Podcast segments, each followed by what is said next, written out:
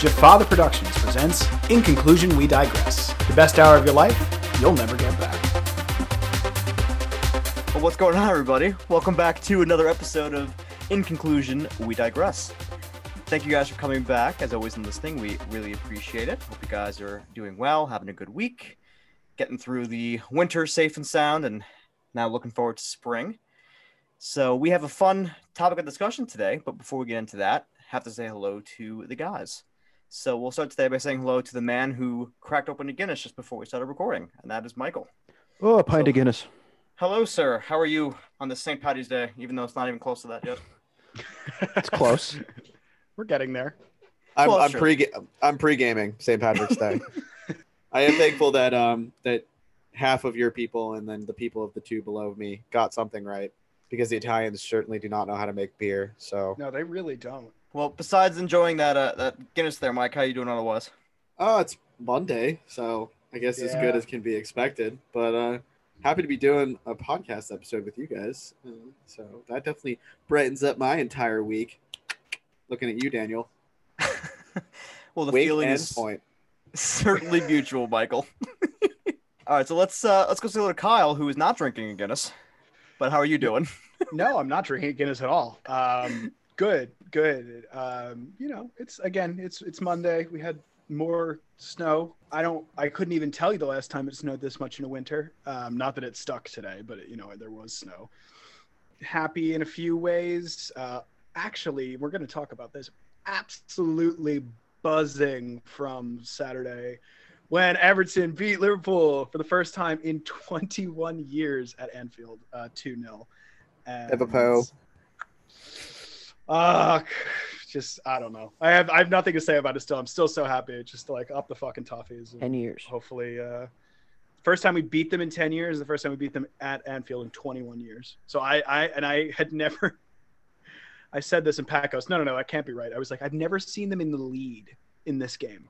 And Pat goes, no, no, that can't be true. Mhm. It was. They hadn't led at Anfield since 1999. It seems like an exercise in futility. It felt like it, but now it doesn't. So I'm just happy about that. And, you know, look, looking forward to our discussion tonight for sure. All right, and, and Pat, who's got the uh, good old Nickelback poster behind him. How uh, how are you doing? Never made it in a one round.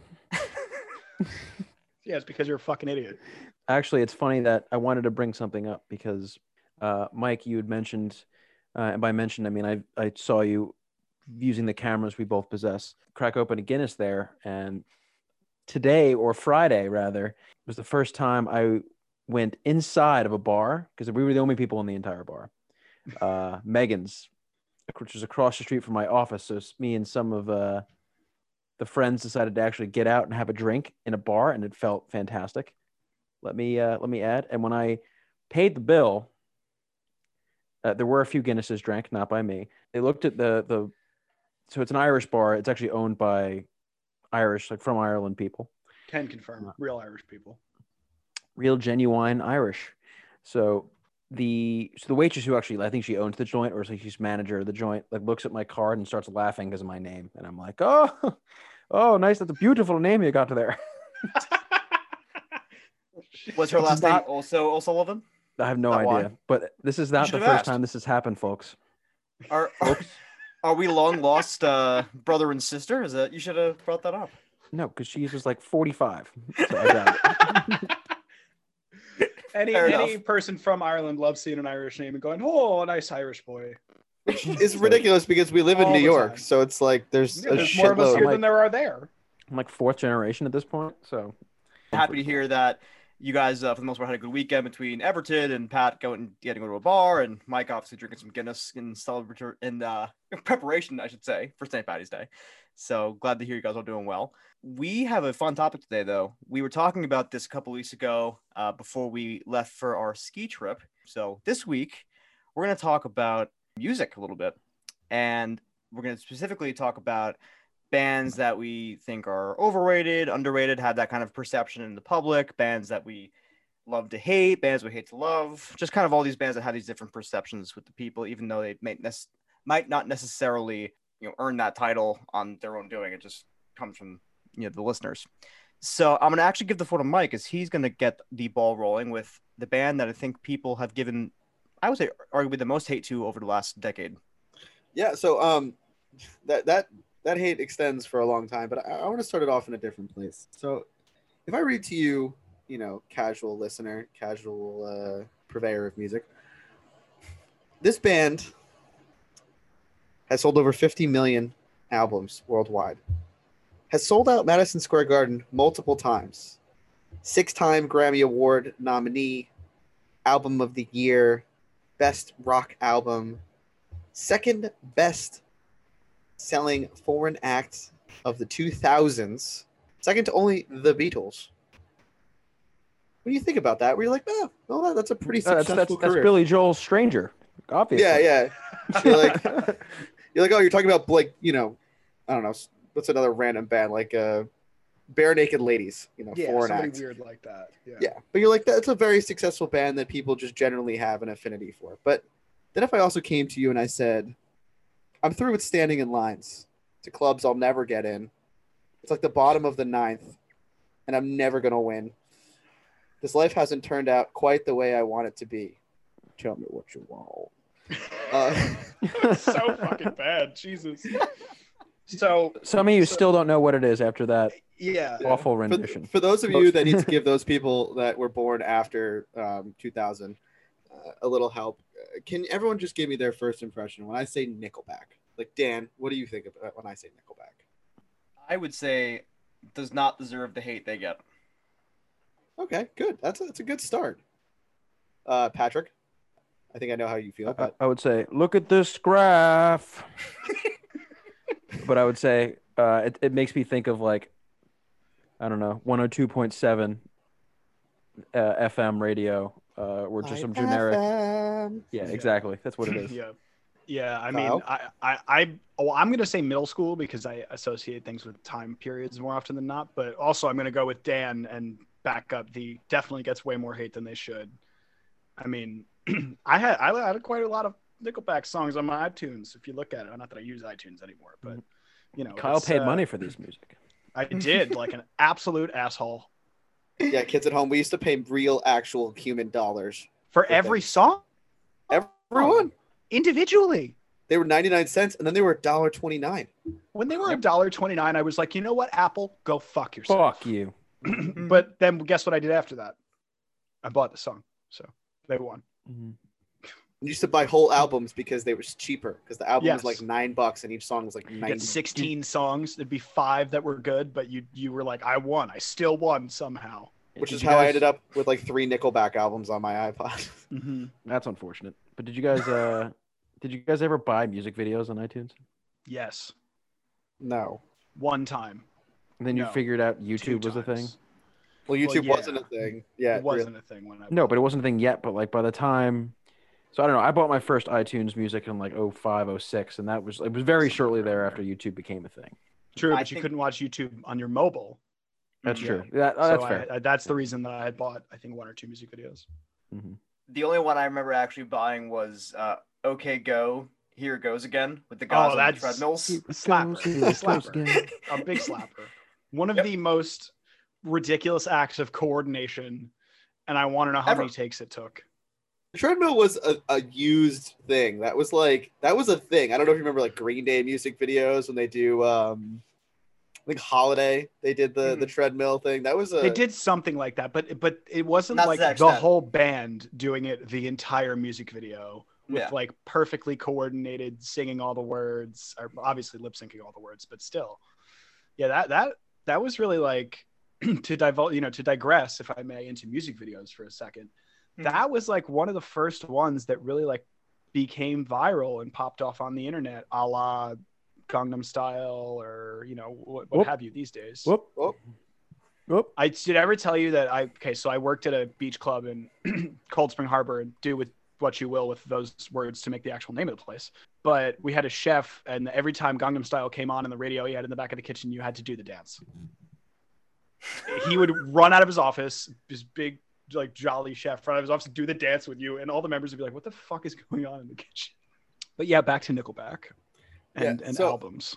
No, Mhm. yeah. so I'm glad that you guys are kind of partially on the side that Nickelback gets a ra- bad rap. And honestly, their some of their lyrics were just truly terrible. Well, the, Um, the 2000s had some bad lyrics in there on a lot of plays, a lot of fronts. But yeah, I, I want to make a case for the fact that Nickelback just happened to be a band that was kind of in the wrong place at the wrong time for like 10 straight years. Because like Creed, um, Smash Mouth, Limp Bizkit, like all of these terrible, like end grunge, post grunge, alternative, not terrible, but like all these very similar non-unique acts that came out like in that post grunge vortex of like the Nirvana era. Um, sort of all sounded the same. It's the the classic A E I O U was every single My sacrifice. yeah, all that stuff. Like that was all. So the fact of the matter was something had to have happened for Nickelback, who is arguably one of the more successful of these bands. Um, like fucking Smash Mouth is a cover band if you really think about it. Uh, but so I, I did a little bit of research into this because this, this is a question that has generally bugged me for a couple years now. Um, so I guess I'll get started with a little bit of history. So Nickelback actually originated on a heavy metal rock label, which is where the hatred for Nickelback started. And this is just a, a series of bad uh, occurrences that happen, um, resulting in people hating them across What, the what was So the name of the label? Roadrunner- I don't know. Roadrunner Records, which is like a Hmm. really hardcore heavy metal label. And if you know anything about, if you have a friend who's a heavy metal like person, they're a very unique group of people, and they listen to heavy metal music, and they listen to heavy metal music, and that's it, really. So the people that were the predominant purveyors of this, the same way that, people have an affinity for like Death Row Records or Bad Boy Records, um, they they really didn't like the fact that a band like Nickelback, who was kind of like a America's top forty you know pop band essentially wasn't hard enough for the label. But because nickelback was wildly successful in the, the you know 2001 to 2003 time they all, all this money and all this publicity was dumped into nickelback to make them this big band so people in the heavy you know in the heavy metal world they they started to develop this hatred for nickelback because they felt that nickelback was corrupting what was considered heavy metal at the time uh, and they weren't like a unique artist. So that was the first start to Nickelback really Yeah. being hated by a group of people, which is what I think really happened. Was that a series of groups of people all came to hate Nickelback till a point. Were, were they? Yeah. I, I- I'm sorry to cut you off, but were they marketed as a, a heavy metal band though, or is it just the label? They were associating the label with a heavy metal band, and people were like, "Oh, this is supposed to be metal music," and it's not, or or were they actually saying like this is the new generation of metal? Because I don't know. From the layperson, I would not even close to associate had a Nickelback as a heavy metal band. So as I was kind of saying before, um, they at this time labels meant a lot more than just like this is the person that distributes their music. There was a culture to labels like Death Row Records, Bad Boy Records. They were literally like gangs that were fighting each other. Um, labels for other genres were doing this. So basically, if you were a heavy metal fan, you went to this Roadrunner Records and you wanted their heavy metal music. Like they were the ones driving the heavy metal movement.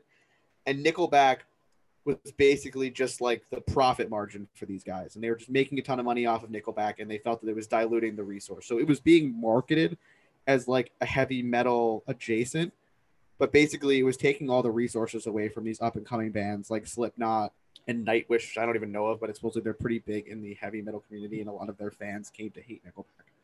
Um, so they were considered like the one direction or like the crappy boy band of their generation. So let's step forward a little bit. Um, they they released a couple albums which went crazy. Silver Side Up and The Long Road, which were both like crazy platinum. and Dark Horse rec- in 08. yeah, we're, we're we're not there yet. Yeah. Okay. So these are their first early rows, and people were sort of like them. They started like selling out, and, and coming with this rise to fame, you start to like give rise to critics. And at this point in time, we're talking like this is the height of the Comedy Central era. Um, this is when the modern youth was like listening to Comedy Central, you know, talking Daily Show, and this actually might be a little predate the Colbert Report, but like that was starting. You had South Um, Park. Chappelle show, but this was like the culture of the youth was because there wasn't that much diversity like we have today. There wasn't 50 fucking channels and there wasn't streaming. It's like you watch Comedy Central MTV, VH1, like that was kind of it. because that was the next logical step when you went from watching like cartoon channels before you went to like being a shitty adult who watched the news, right? And like sitcoms. So like you, you watch Comedy Central for its edgy content, and there happened to be this show called Tough Crowd with Colin Quinn, who was like a freely famous uh, comedian at the time. And on the on this show, he had a comedian named Brian, who made a comment because there was, you know, during the, the height of rap and all this stuff, people were talking, oh, this was before video games caused violence, this was music caused violence.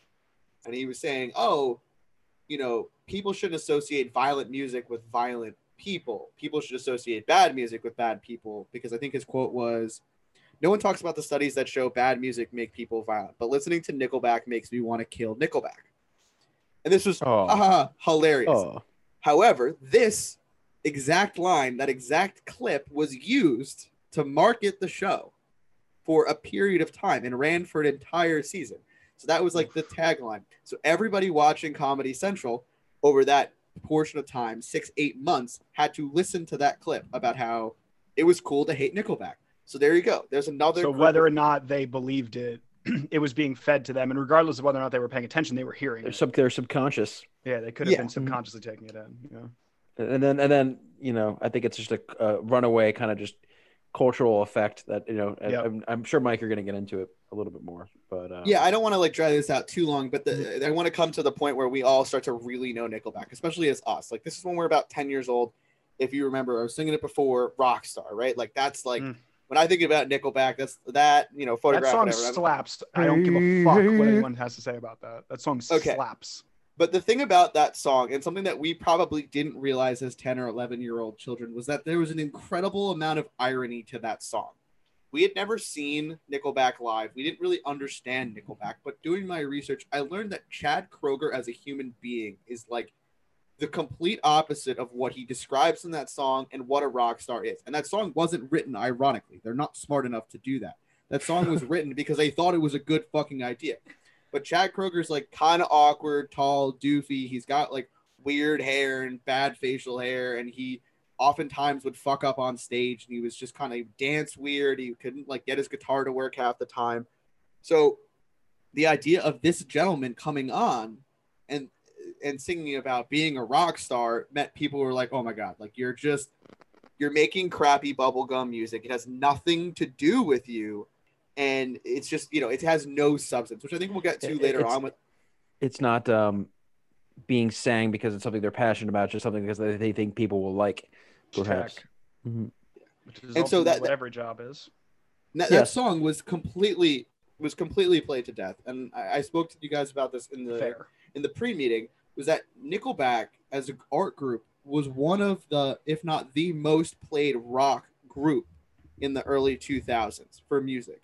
So that song played over and over again. I remember listening to Z100 or all that crap um, on a boat somewhere or on the beach and hearing that song over and over again. So eventually, as this hate started to happen, um, people started to catch on and started to make jokes and like social media was starting to become a thing. say. And then was- Twitter happened. Facebook was blossoming. Somebody made the first when we started to dabble in memes. Somebody made an app called Nickel Block where they blocked everything about Nickelback from your computer by uploading a plugin. And all these things started to go viral. And at, at which time people started to legitimately hate Nickelback for no reason other than the fact of as I've seen it described. This was described by like NPR because people as crazy as my research is not I'm not researching from just bullshit. I'm researching from people that have done doctoral theses, NPR, Business Insider, like legitimate news outlets. Business People- Insider. I'm just saying, people. Shout out Tom Power. Yeah. Uh, what I'm saying is, people that are legitimate journalists, people that have legitimate intellectual capabilities to do this research, and nobody could come to a reason other than we achieved a point where vanity took over as a society, and where Nickelback became associated with like wanting to hate puppies. Like it's just something that didn't make sense, but like, you know, oh, it'd be like, oh yeah, Dan likes Nickelback. Basically, it was like Dan kicks cats when he sees them, and like this this whole I- I- culture. I've seen You it. can't prove that. this, this whole culture, I'm looking at these old memes, and you're looking at the oldest of the memes, like the angry cat, or like confused Keanu, or Xzibit, or uh, Brian, the guy in the plaid Bad shirt. Brian? All, yeah, Yeah, Bad all of Brian. those guys. So those are the original memes are being created about things like Nickelback. And then fans started to assemble against a band like Nickelback. They signed petitions for them not to perform at halftime shows in the NFL. Uh, at music festivals, they legitimately stoned the band. Like threw rocks and stones at the band to get them off stage. And for no reason other than that, like it was culturally acceptable to hate Nickelback. Finally, after all these years, Nickelback kind of steered into it a little bit and just became shitty. They like did a charity concert and decided that nope, nobody can watch the charity concert unless they were here. Like all this crazy stuff. And and that's kind of when they fell into oblivion. And they've tried to change their music. Uh, they've tried to make new stuff. I, I did a little bit of looking into it. Nothing that crazy. They're trying to change their style to get away from that grunge, but I don't think that they'll ever escape that because they were a wildly successful band, and you recognize the sound that they are that they have, but it's nothing unique. They were just the best at regurgitating a like a lost '90s uh, sound. Um, so there are plenty think- of bands. This could have happened to any band that you think of from the early 2000s um, that didn't. You know, I'm not talking about you know Blink 182. I'm not talking about the Red Hot Chili Peppers. Mhm. I'm not talking you know about Weezer. I'm talking about those bands that we mentioned before. Your Limp Bizkits. You know, your one-off. You know, the Fratellis. I'm talking about all these random bands that Yeah. kind of came in that void of the uh, Like uh, post you know, Nirvana era, we'll call it. I, I think. Exactly. All the wannabes who had a garage band and three friends and decided to make a band and got a record deal. Nickelback was just a series of bad events happening to this band that turned a band that was very successful into the most hated band for absolutely no reason. Well, I, I think you for coming you, to my sa- TED talk. you said it right because I think the biggest criticism that they receive because some of their criticism is legitimate. I'm not gonna. I, I'm not gonna just uh, to just say like, oh, you know, they they receive a lot of hate because of uh, it was cool for them to receive a lot of hate based in friend groups based on what you just mentioned, so Comedy Central uh, and all that. I, I think they their greatest the greatest argument against them is that all their sound song the same sound the same, right? So not not even like the, the between different groups of the same genre. I'm saying like even their own songs and their own albums. You're like, all right, this sounds like the same as song as the last song that I just yeah, there's no to. diversity. Like it's the same, yeah, the same like four chords in every song. It's the same like progression in every song. Like, yeah, that. But that's coming from a music standpoint. It's not like totally opposite Yeah. from what like Mike is saying. Like the majority of people just don't like them because, like Mike said, their own vanity because it's the viral thing to do. Like it's not. it was a based in social any- construct. Yeah. Right. There's no actual reason. I, Like, I it's just think it's yeah. his it's his voice um, more than anything. It's a lot of things. Yeah, Chad Kroeger does not embody the typical front man for a group. He's not Yeah. like he, he's not one of the two things that you pick from an early 2000s, late 90s, early 2000s rock frontman. He's not like that kind of like good looking teen heartthrob guy that girls love. Or he's not like the complete train wreck, like drug addict that they had to wheel on stage by 09 because he could barely function without a diaper. Like he just kind of was a guy who was yeah, he was a little rocky and he could- tried to be his best rock star, but he, he just wasn't. want to be big rock stars. Exactly. That song, I guess, in a sense, was about what he wanted to be, but it, it just made him look like an idiot. So uh, I have a fun fact for you. Yeah, they are We like the fun facts. they are the 420th most played artist in the world on Spotify. 10 million monthly listeners. I wonder if Spotify is doing that just like a, uh, an additional troll, just like leaving them at 420. They're, they're probably funny. in that area, at least. You know. I Yeah. I would assume so. I just thought that was funny, but I mean, I guess as as a band of you know of really like our youth, I, I guess I understood why they got the hate at the end of the day. Like it's certainly not everybody's cup of tea, their their sound and whatnot. But I, from a musical standpoint, does it really deserve to be loathed as much as people say? No, No. like no, definitely not. I don't. Also, it I'm the just, the, whole thing is wild how it just came about through like Also, literally I'm the biggest- series of unfortunate events. Advocate of if you don't like them, don't listen to them. Yeah, it's very Sorry. simple. just turn it off. But that's that's the problem when you become an internet meme. Like there are people, Mm-hmm. there are probably young kids who have never really listened to a Nickelback song. Like they, okay, yeah, no rock star, no photograph. But they never like heard any other random crap that like came across the radio when we were kids. And they're just like, oh, it's funny because you hate Nickelback because you you hate Nickelback. Like everybody hates Nickelback. Like I bet you if you asked a kid under the age of fifteen why they hate Nickelback, that's going to be their response. That's To them, I say, look at look at this photograph. Like, is it a different photograph? We Look yeah, this well we, tabulated graph. we got that. Pat. I mean, not gonna lie, like they, like I'm even just looking through their uh, a bunch of the songs they've had. Like, there's some like underrated songs. Like the song "If Today Was Your Last Day," not a bad Yes. song. Not a bad song. day. Yeah, if I'm thinking of the right song, "Someday" is also a good song. I mean, they, they have they have decent songs. It's not like you know.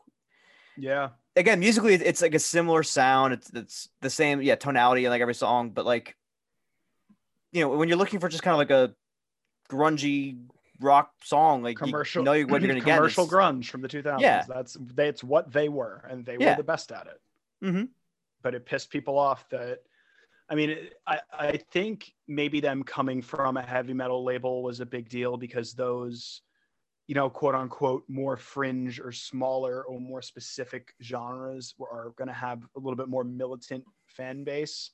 Mhm. And I think it's very much just like the, you know, their people that are going to fight the commercialization of the music, man. And I Mhm. think that's literally what this is a result of. I mean, Mm. there we had the same thing in rock in the 70s when people actually sounded like the way I just talked. And we, you know, it's a, a bunch of bands back then. I'm sure way more than we'll ever know. You know, having not grown up then, I'm sure we could look it up. But it's all about fighting the commercialization of it, and that's like clearly what started this whole thing. And it's just like led to Nickelback being just universally hated for no reason. And that goes back to the double standard thing Mike said, because there are plenty of other bands out there that were doing the same thing, though. Yep. hmm So I, I want to circle back to a point that you guys made, and I think this will help us transition to what we were going to say later on. And I think that you know we keep coming back to this point that Nickelback makes a sound, and that we hate bands that make the same music over and over again, right? That's where I'm going to disagree with you here, and I think this is going to transition us nicely. And I'm going to start with some more extraneous. I'm going to start with one that's close to home to me, right? I am. I absolutely love the Red Hot Chili Peppers. Anybody knows me? It's their, like my favorite band you know that's that's it right but i would be a complete asshole if i didn't say to you that the red hot chili peppers put out 20 songs about california every two years and i go crazy for That it that's a theme, though. That's not but a, uh, a but they musical are style. they put out it's 20 different. they put out 20 ska funk songs about california every two years and i go crazy for it But Better? I think they they sound different, though. They They're more tunes. dynamic. Their sound Yeah. is more dynamic. okay The, then ba- the bass lines are fucking freaky, and they're Then great. here's one that's better. Um, let's think about a little band from Liverpool or wherever they're from uh, that used to put out two minute Liverpool. songs. Liverpool. God. You're right. They're from Liverpool. They used to put out two minute fucking Liverton. songs that were like, oh, hold hands, bubblegum, raindrops. And then eventually somebody like put a kazoo in there and they were like, we are wizards of, of music. So the Beatles, right? People love the fucking Beatles, which is something I we're can already feel. I can feel the hate. I can feel it. Dan. Dan's like Let the hate through- flow through No, me. I, I I want want the, Va- the Vader force choke. no, genuinely, I, I respect Mike's musical opinion because Mike is a musician himself. He I, I know he played sax for a lot of years. Like he's he's he, you are well versed in music. Yes, I did that pun intentionally, but I I, I do want to hear your thoughts on this because you are one of a few people I've heard say this before, but I never actually heard someone make the full argument. So I want I want to hear you continue this. I find your lack of faith disturbing. I think that our hatred, not hatred, I, I think that our, we really are hard on the fact that the Beatles are overrated because us Beatles, I'm not going to say haters, us Beatles, We're we're, we're, listeners in the post. I think we're we're listeners in the post Beatles era. Like the like that's that, that's what I mean. We're we weren't alive when they were making music and around. Our but parents. there's still were, plenty of people from our generation that will stand the Beatles forever and no, you're right. take college classes and do whatever. But like, we're I, I like to call us Beatles realists. Like, yes, the Beatles were very important to the progression of music, and yes, I am happy to hold your hand. I love to listen to those songs. They're like whatever. They're feel they're feel good music at you know a car ride or a 60, 75 year old aunt's house. But my problem with the with the Beatles is just that the same argument you made about Nickelback. A lot of the early stuff is completely the same. It's very repetitive. It's very quick. It's like the reason why our generation has a problem with attention span is because SpongeBob was super quick, short bursts of like crazy colors and animation. Well, I think the previous generation SpongeBob was um, the Beatles, right? Love that. Love SpongeBob. Beatles are great, but the Beatles were just like two minutes of like da da da da da da da, da and then girls would scream, and that was the end of it, right? Like it was just a very there was a lot coming at you very quickly with no no substance. Like it was you know repetitive choruses, heavy hard mm-hmm. lines. I, it's just I- uh, simple lyrics and It was the original bubblegum pop.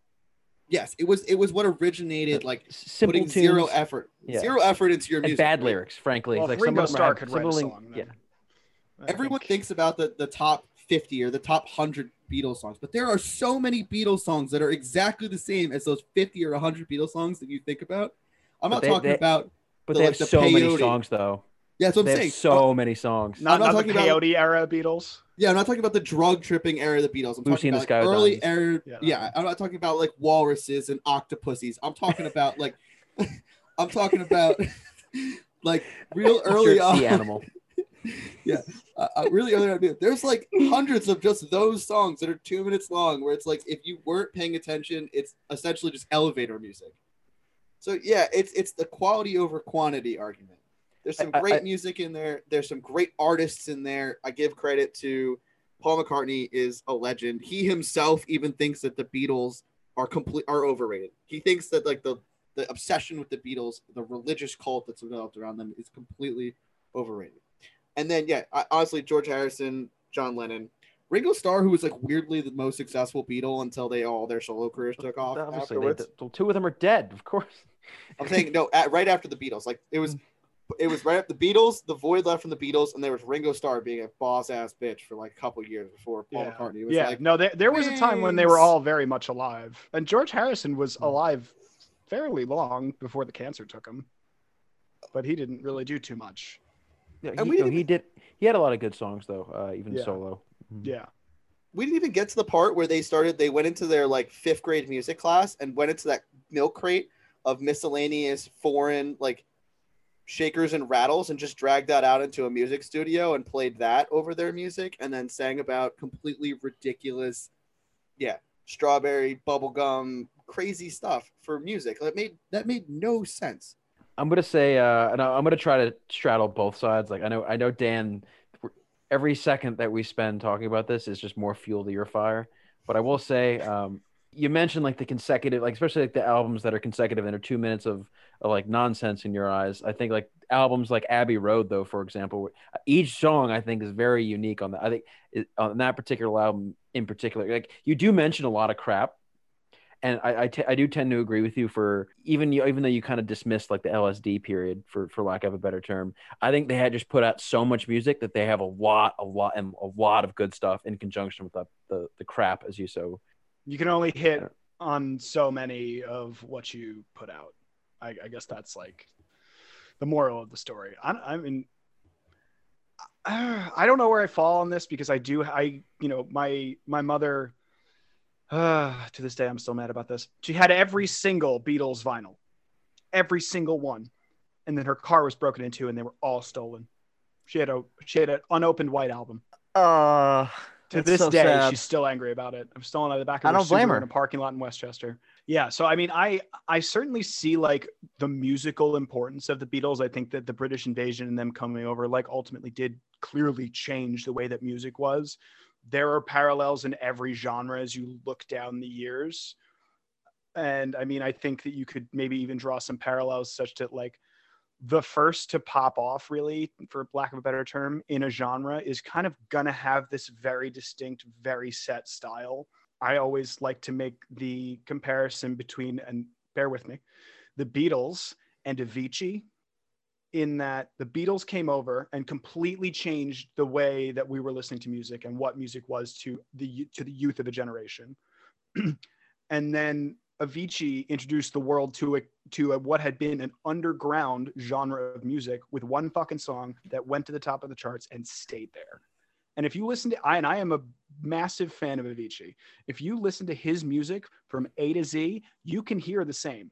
You can turn on a song in the other room and I'd be like, oh, that's probably Avicii. Oh no, that's Mhm. definitely Avicii. Oh, that's the Beatles. Like these these really culturally significant artists like do tend to have just such a style and they're just in that Mhm. fucking thing, that box, for lack of a better term. And because back then, the only real way that the Beatles were going to A, make money and B, make money was to put out 600,000 albums. Is Mhm. just like a result of that. So I think that if they had been in the modern era where there's streaming and concerts and it's easy to tour globally and and and you know yeah endorsements and other ways to make money i think that's personally why you're getting artists putting out less albums maybe more songs more space in between because at the end of the day like i said earlier it's only for a check they might really like what they're doing but they're also doing it because it pays real well so I think that's got a lot to do with it too. Like the the true like hardcore commercialization of the music industry and entertainment as it like as it is now versus the Beatles. Maybe a band like the Beatles these days, whatever the next genre is, who may you know whoever it may be, would put out less music. But you know, that's that's just my ten cents on it. I I think there's a lot to be respected, but there is a lot that I'm like, oh my god, just turn this off. All right, so Dan, the floor is yours. no, I, I okay, I I I will say two things that I 100% agree on, and I think the first thing we all agree on, uh, and across music, not even just like the Beatles, any artist that becomes almost like a godlike figure, like you said, like they be, the Beatles became like a godlike figure to people in the 60s when they were first like blew up on the scene. You think of like Elvis, you think of like other people who become these like mythical Elton, Elton John. beings. Elton John too. I mean, I guess to a lesser extent nowadays, like Taylor Swift to Swifties, like they become this mythical, godlike creature. No one is that talented that they should No ever one's gonna live up to that. to that Exactly. level. Yeah. Exactly. So that's number one. So I totally agree with that. That they should have never gotten to that level where they're like literally treated as like if they're god. Like they they put The together a best bunch band of of all time. Yeah, especially especially Taylor Swift, who writes bubblegummy pop and plays the fucking guitar. hmm That's it. Mhm. Maybe the piano. Yeah. You, you ain't gonna bit. come out here play two instruments, write me pop music, and tell me you're the most talented artist in the world. Get the fuck out of We here. are we are an anti Taylor Swift podcast. you didn't know did you that just- already. Did you just describe uh, John Lennon as a basic modern white girl? oh, check and No, I didn't, because because John Lennon wrote songs that are considered significant to the history of music, and she never will. I do agree with you that there are definitely, like like every artist too. No artist is hundred for hundred. You know, there's always going to be bad songs. There's always going to be, you know, swings and misses. It's it's just the nature of of life. Like no one's perfect. So yeah, like songs like "Lucy in the Sky with Diamonds" and "Octopus's Garden" and like some of these songs where they were clearly tripping on countless drugs. I am the walrus. I'm the wall. I am the Eggman. cuckoo, cuckoo, cuckoo, cuckoo, cuckoo. it's just like all right what what is it? So i i do understand it from that perspective but their genre i don't feel like just falls under pop. I feel like there's so much that is under the beatles umbrella. Like you think of a song i know it's again simple four chords but like a song let it be. When you think about the Hey meaning of the song hey jude 2 all these songs that were like written the significance of the lyrics i think play into the fact of why they have such a big cultural significance. So I don't know. I, I, I agree in, in one sense that yes, there are like I said, there are certainly songs that are not, you know, they're not great. Like, but the Beatles have just so many songs that like transcend time. Like, who- how many people like you think nowadays, like if you were to hear "Let It Be" on the radio, wouldn't know what song it is? Like, it's just a song that like is so simplistic in its music that just it relate it can relate to everybody. So that's what I think they they're considered like such big icons. Like they can literally they transcend generations. They're not just like a '60s like it's not just our you know grandparents generation that still listens to them. Like they transcend every generation. Like in my family, it's grandparents all the way down to like my younger sister. Everyone listens to them. I just I just I just can't get on board with the fact that they're an overrated. They had a couple of swings and misses, but there's too many uh, incredible songs that they wrote that just I, I can I never also- say that they're overrated. I think music has come so far from that era as well, and that really being like the mainstream. I mean, if, you look at the, what came next, like rock and roll, the Rolling Stones, the fucking Pink Floyd, ACDC, Queen, like Led Zeppelin. Led uh, Zeppelin. I, it was just that was just kind of like a gateway to much more. I don't want to say like aggressive, uh, you know, harder, better, faster, stronger. It's just And different- the evolution of that type of music into something com- like completely different.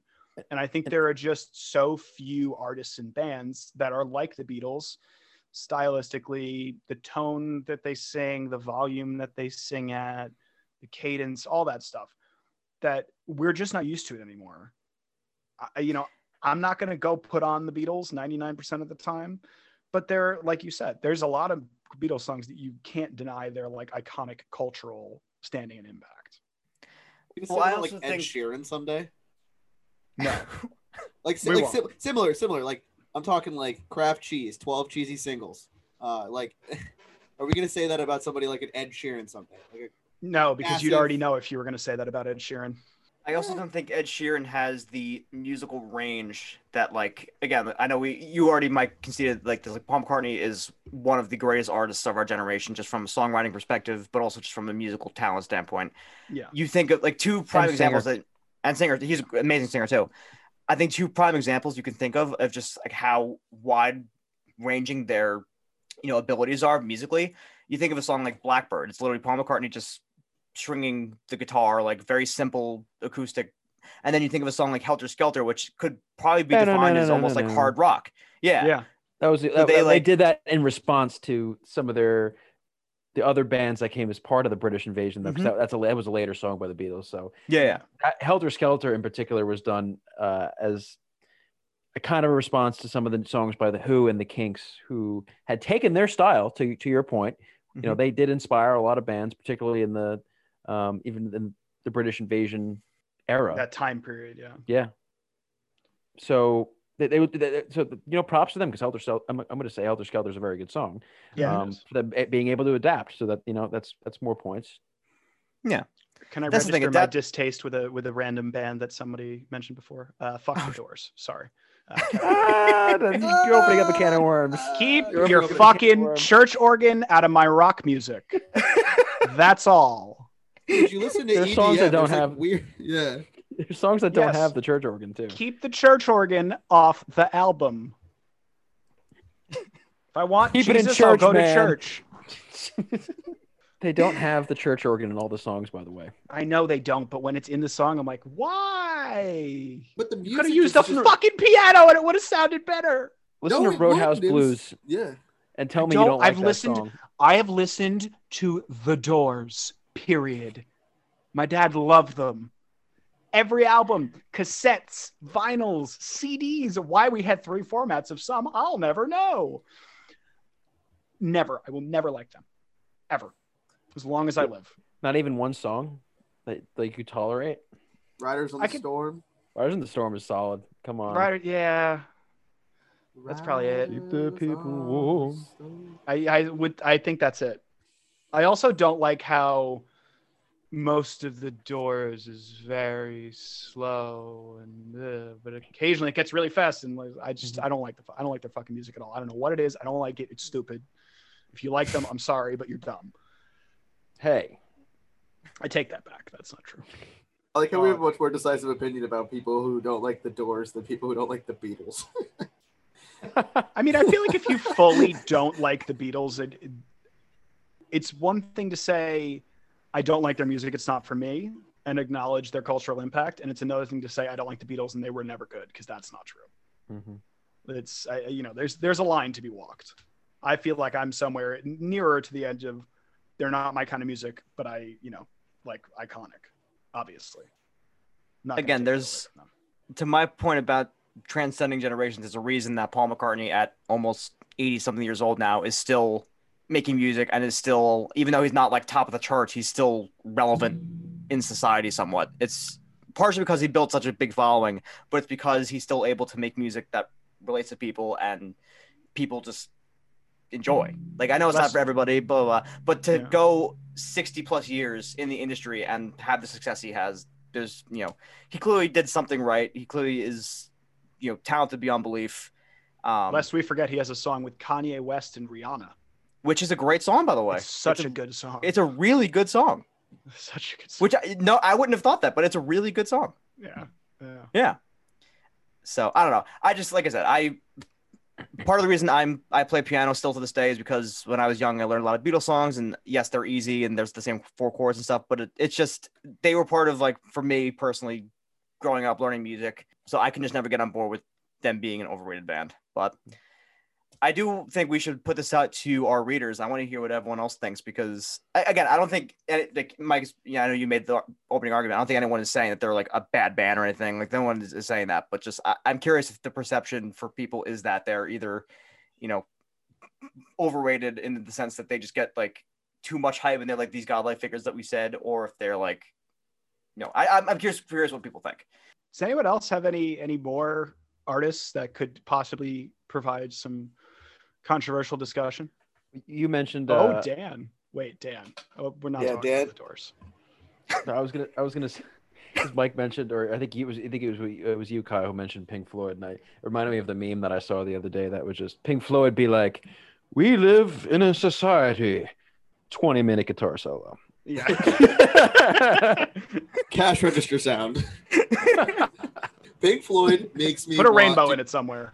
Pink Floyd, like halfway through, like if I ever got shipped to Guantanamo, you know how they we had talked about the Guantanamo playlist. If they put Pink Yeah. Floyd on my, like, if they just played like Dark Side of the Moon, both sides, just kept Don't flipping it. don't hate it. No, they I'm just- did.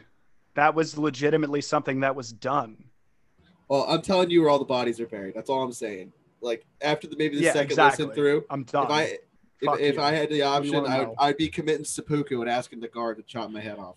yeah, let's get outta Annie.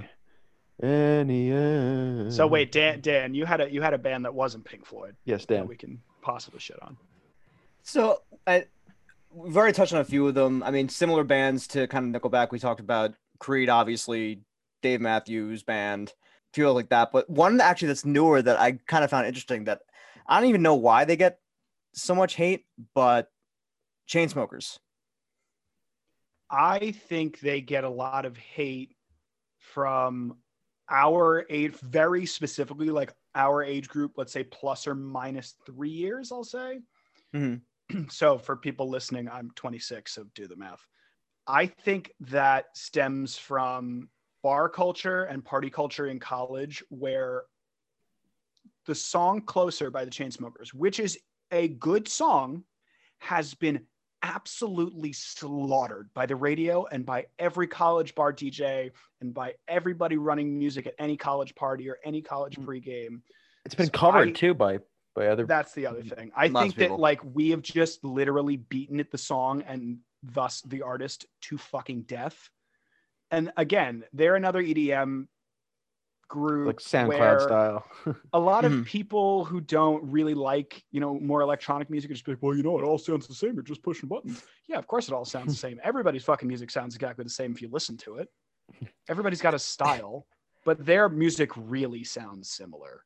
Like their style is very obvious and i Mhm. think that that contributed. Being played to death and a lot of their songs sounding very similar i mean if you listen to closer and then you listen to paris i know it's off the same album but still like Yeah, it's like They- it's like the same very um, refrain, like the same. Yeah. yeah. yeah Well, that's that's also the thing. I, I know EDM is different in the sense, but like one thing that is so interesting about music is that there's only so many combinations of notes, no matter what instrument you're playing, Yep. that you can combine to make into a song. So there's gonna be crossover in in some way.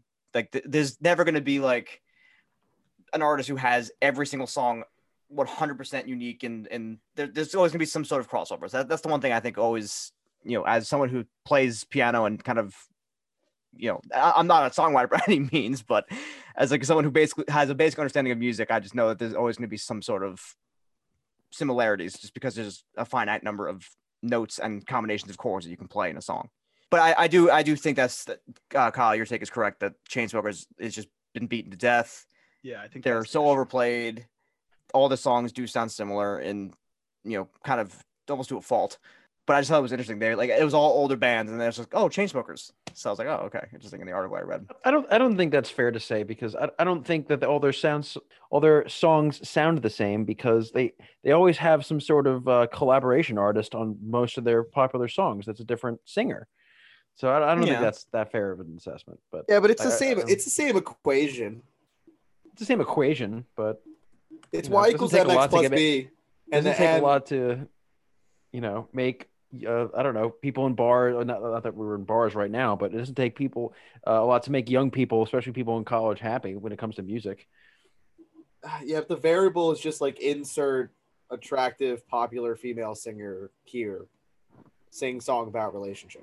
That's where I think that that's what they're getting up at, Pat. All right, well, Pat, I actually have another band that I know you and I spoke about briefly in our, our pre-meeting, but uh, I, I don't know if there's differing opinions on them. I think I think there's a perception of them that has gotten a little fuzzy because of what they did, I guess, 12 plus years ago. But U2, do we think that they are uh, overrated, underrated? Do they No. deserve some of the hate they get? None of the well, you asked None two different questions, but I'm going to say no. They're not. They're not overrated. They're they get a lot of hate because people don't like them or like either don't like their music or don't like they're the sound. politically I don't think they're, they're, politically connected and politically motivated in a They're lot politically of ways. active. Yeah, Mhm. so a reason are, to hate a band's- like that. but also like regardless of whatever that is like regard like obviously bono is very politically active we spoke of that about that in the Mhm. pre-meeting but Mhm. you know regardless of whatever an, a- a singer or or musician does you always separate the art from the artist. Mhm. always. And i mean maybe they have a couple songs that uh, were inspired by tragic events. I mean I, I i i i think no doubt that that's the case. You look at um you know i look at you know Sunday Bloody Sunday or Bullet the Blue Sky, which talks about Gr- Gren- uh, Granada.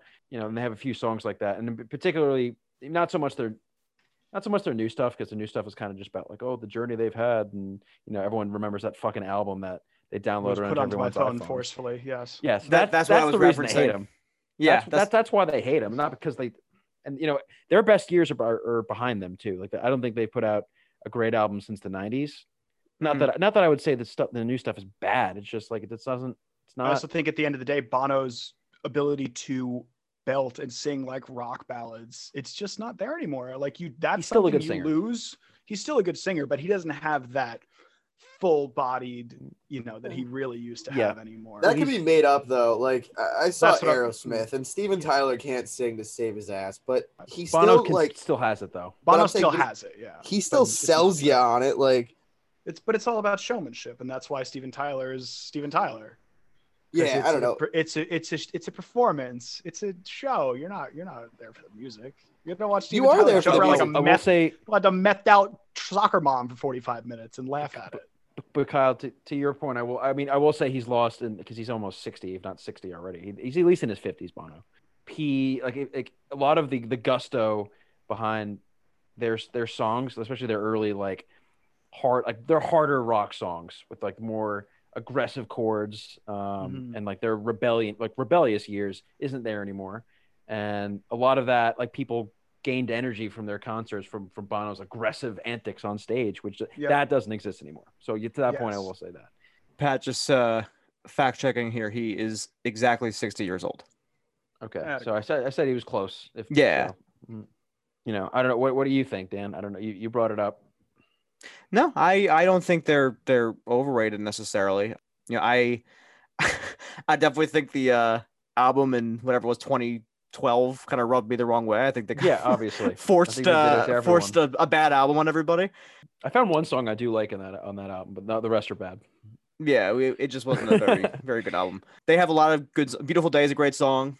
I feel like early 2000s Vertigo was like a huge song when we were like in middle school.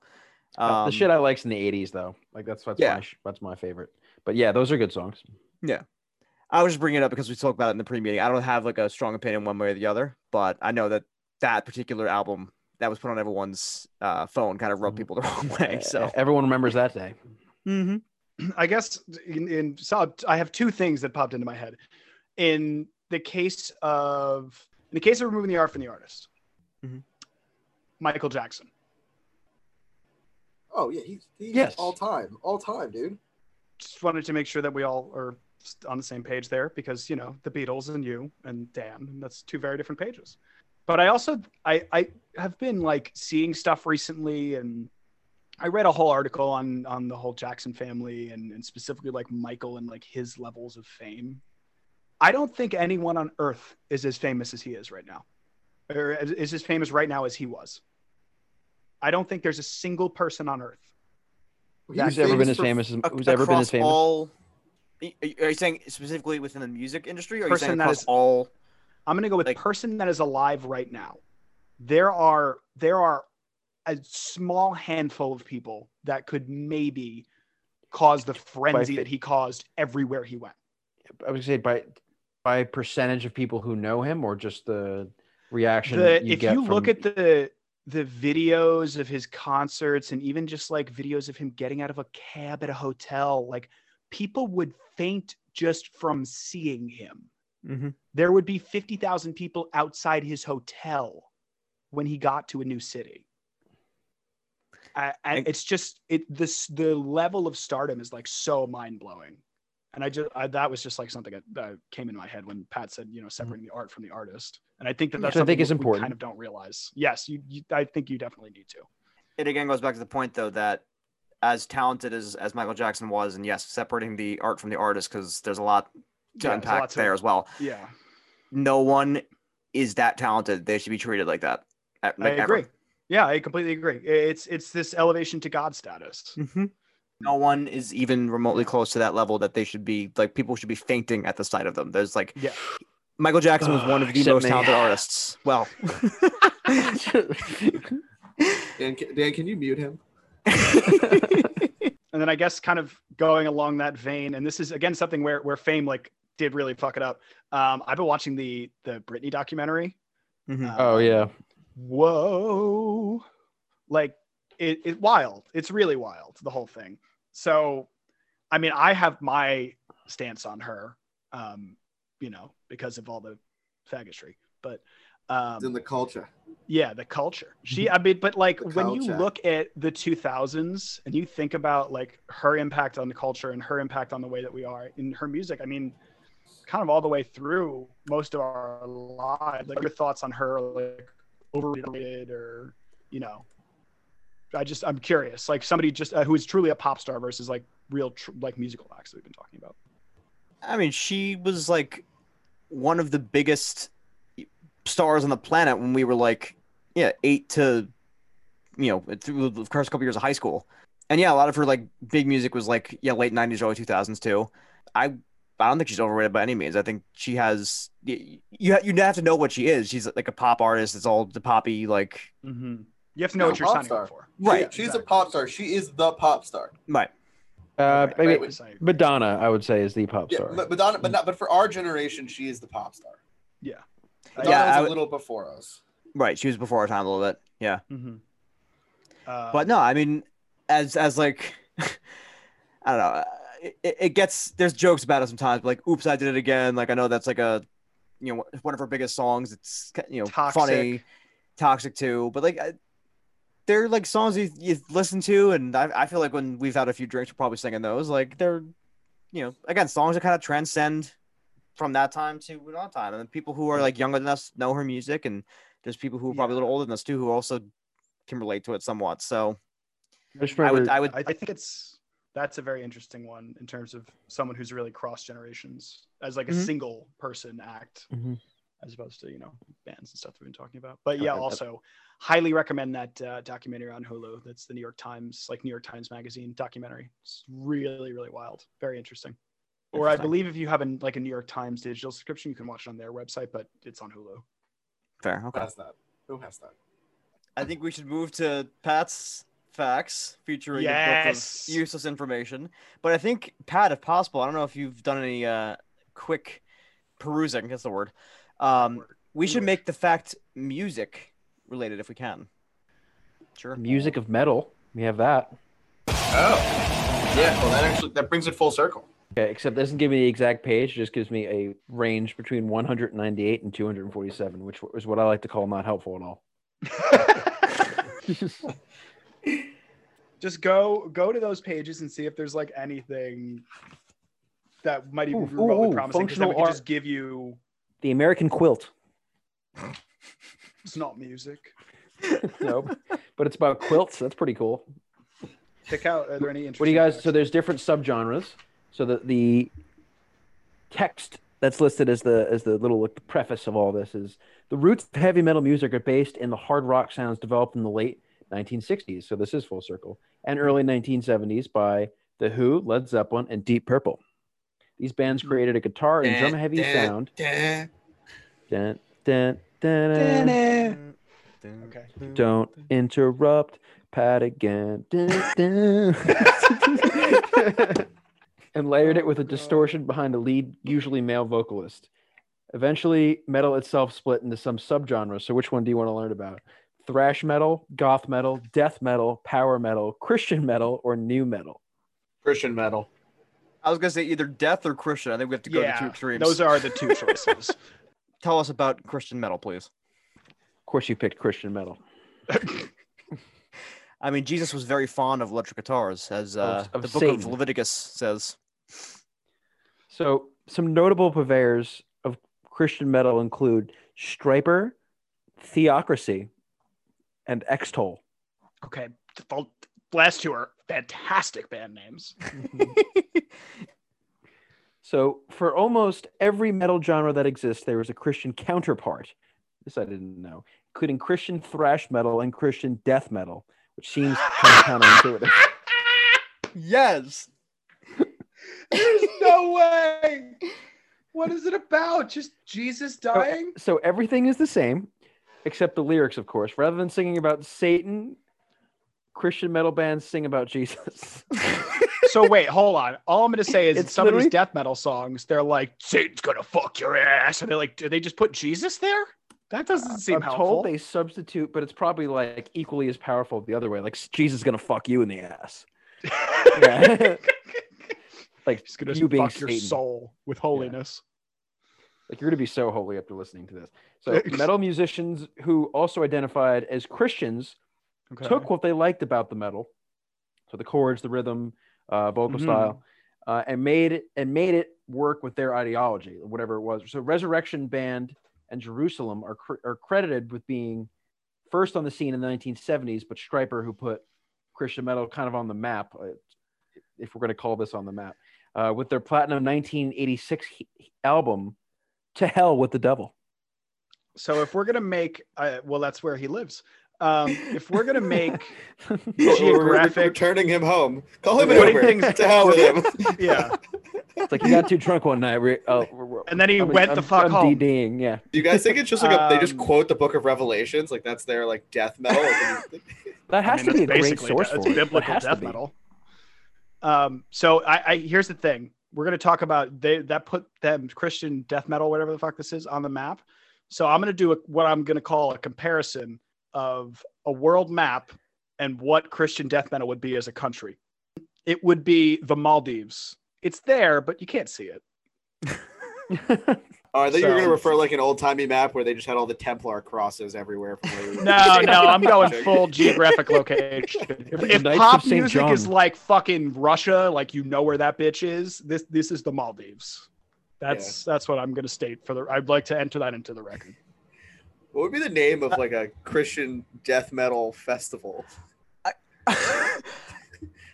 That's a really good question. like some, I get that. Sorry. no, I was gonna be like, uh, it's like some I'm juggalos thinking. shit. So say like Well- insane clown posse shit. Yeah. While we were talking about, it, I looked up some just Christian death metal band It's, names. it- Um, it's Slipknot, but like everyone is a disciple. You're not Oh. down with the sickness. You're down with the forgiveness. all right, so just just want to read a couple of these uh these fun Please do. Christian death metal band names because some of them are, are quite fantastic. So the first one here is Impending Doom. So they're definitely just all about Book of Revelations. Okay, Uh, we have Vengeance Rising. that's not very Chris. Christ vengeance that's is not not very very Christian. Christian. No, no. Isn't that like Uh, cardinal sin? We have uh, Abated Massive Flesh. Wait, spell it. Ma- the mass, first is, word. mass, mass, has to be Massive like or massive? Mass- the, well, the album cover is a cross, so yeah. Oh wait, a, a bait up. Hold Abate- on. A B A T E D. Abated mass Mass of flesh. Flesh. Yeah. Don't like that at all. We have August Burns Red. We have uh, Like, it's like the With Blood Comes Ascension. Cleanliness. Okay, Dexter. uh, Grave Declaration, and then Tortured Conscience. Those are some of the uh, the best ones. I would suggest if you have a few minutes uh, to the readers at home, go look up some of these names. They're pretty fantastic, and the album covers uh, perfectly go along with the names. So May I? Some and, great and the art. theme. Mhm. tortured tortured conscience. Uh, what Catholic schooling will do to a small library. Pat, was there anything else to add from the book of uh, useless information there, or was that kind of the uh, the extent of the Christian death metal? That was all about the Christian metal. I can talk about one of the others if you want. So I'm gonna I'm gonna Yeah, Pat, sorry. say what the other one we maybe not know maybe don't know as much about. Hmm. Sure. Maybe the other one that was that is kind of interesting, which is goth metal. Marilyn like- Manson. So Marilyn, no, Mad- Marilyn Manson's listed under nu metal here, but I, I can see Fair. why you'd think that based on this description though here. Sad, despondent tempos and melodies, generally gloomy mood, provide the soundscape of goth metal. It's and its unholy brother, doom metal, D O O M, doom metal. It's unholy brother. So like most metal offshoot genres, goth metal appeared in the '80s. Legendary metal group Black Sabbath inspired it, and then the hard to categorize group, the Melvins, are, are also associated with this but uh, it's like deeper, more maybe introspective type more material. So that's why I think some of these names are funny. So uh, Cathedral, and they're flying buttresses, and this one type O negative. It's like blood related, but like it's deeper. Like, They're so dumb. These are like type O negative. The Christian, the Christian rock, or sorry, the Christian death, whatever the fuck names, Death they metal. were better. They were better. All right. Well, Look at us was- even was getting a ma- like a, a Pat's fact on on topic. the- Mm, Guys, look at us. We, we did it. Stayed on theme for the entire episode. It was great. That might be a first. Mhm. Honestly, us. well, I mean, we, we Who digress a who little would've bit, thought? Who would have thought? Yeah, we did. yeah. Hold off on the rest of the Russo-Japanese war stuff. Next time. so that's week. yeah. So on that, I think that'll wrap up our discussion around music for today. I actually thoroughly enjoyed this one. This was a really good uh, hour or so of conversation and debate. And before we say goodbye, we'll do our little closing statements. So we'll start today with Kyle.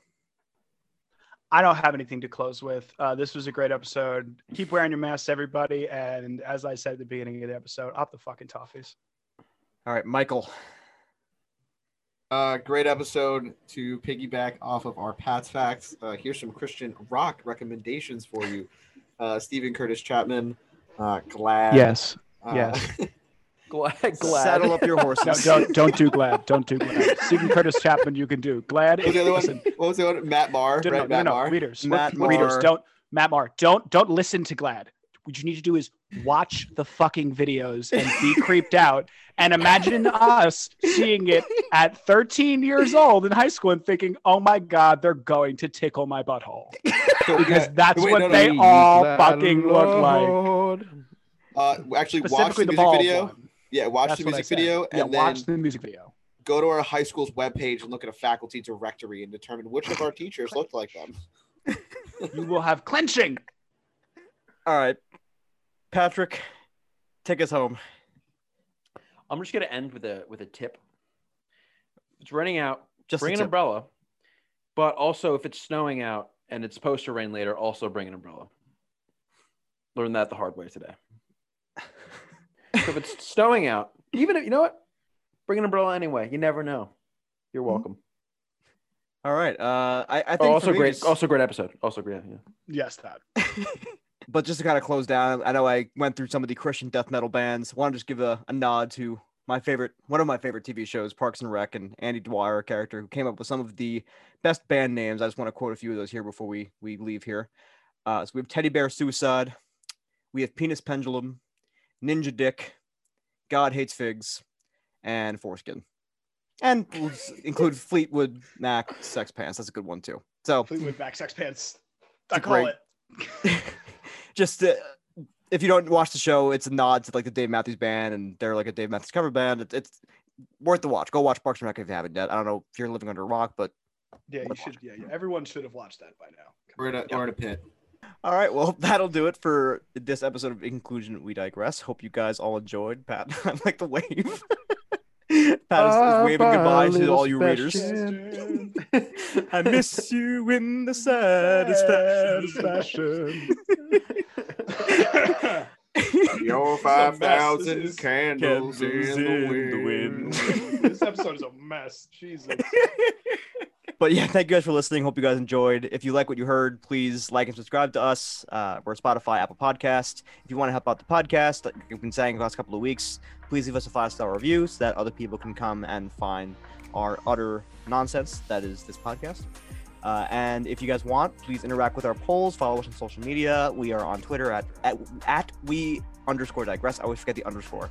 And then Instagram, we are at in underscore conclusion underscore pod. So yeah, give us a follow there and interact with all our stuff because we'll be posting these music questions there as well. And until we chat again, we'll catch you guys on the next one. Culture Mike's OnlyFans. Uh, most of you know Yoko Ono for having broken up the Beatles. Some of you may know her for her throat singing. This week we're going to learn if that's opened her up at all. Oh. I heard she. I heard she's Peace out, single. guys.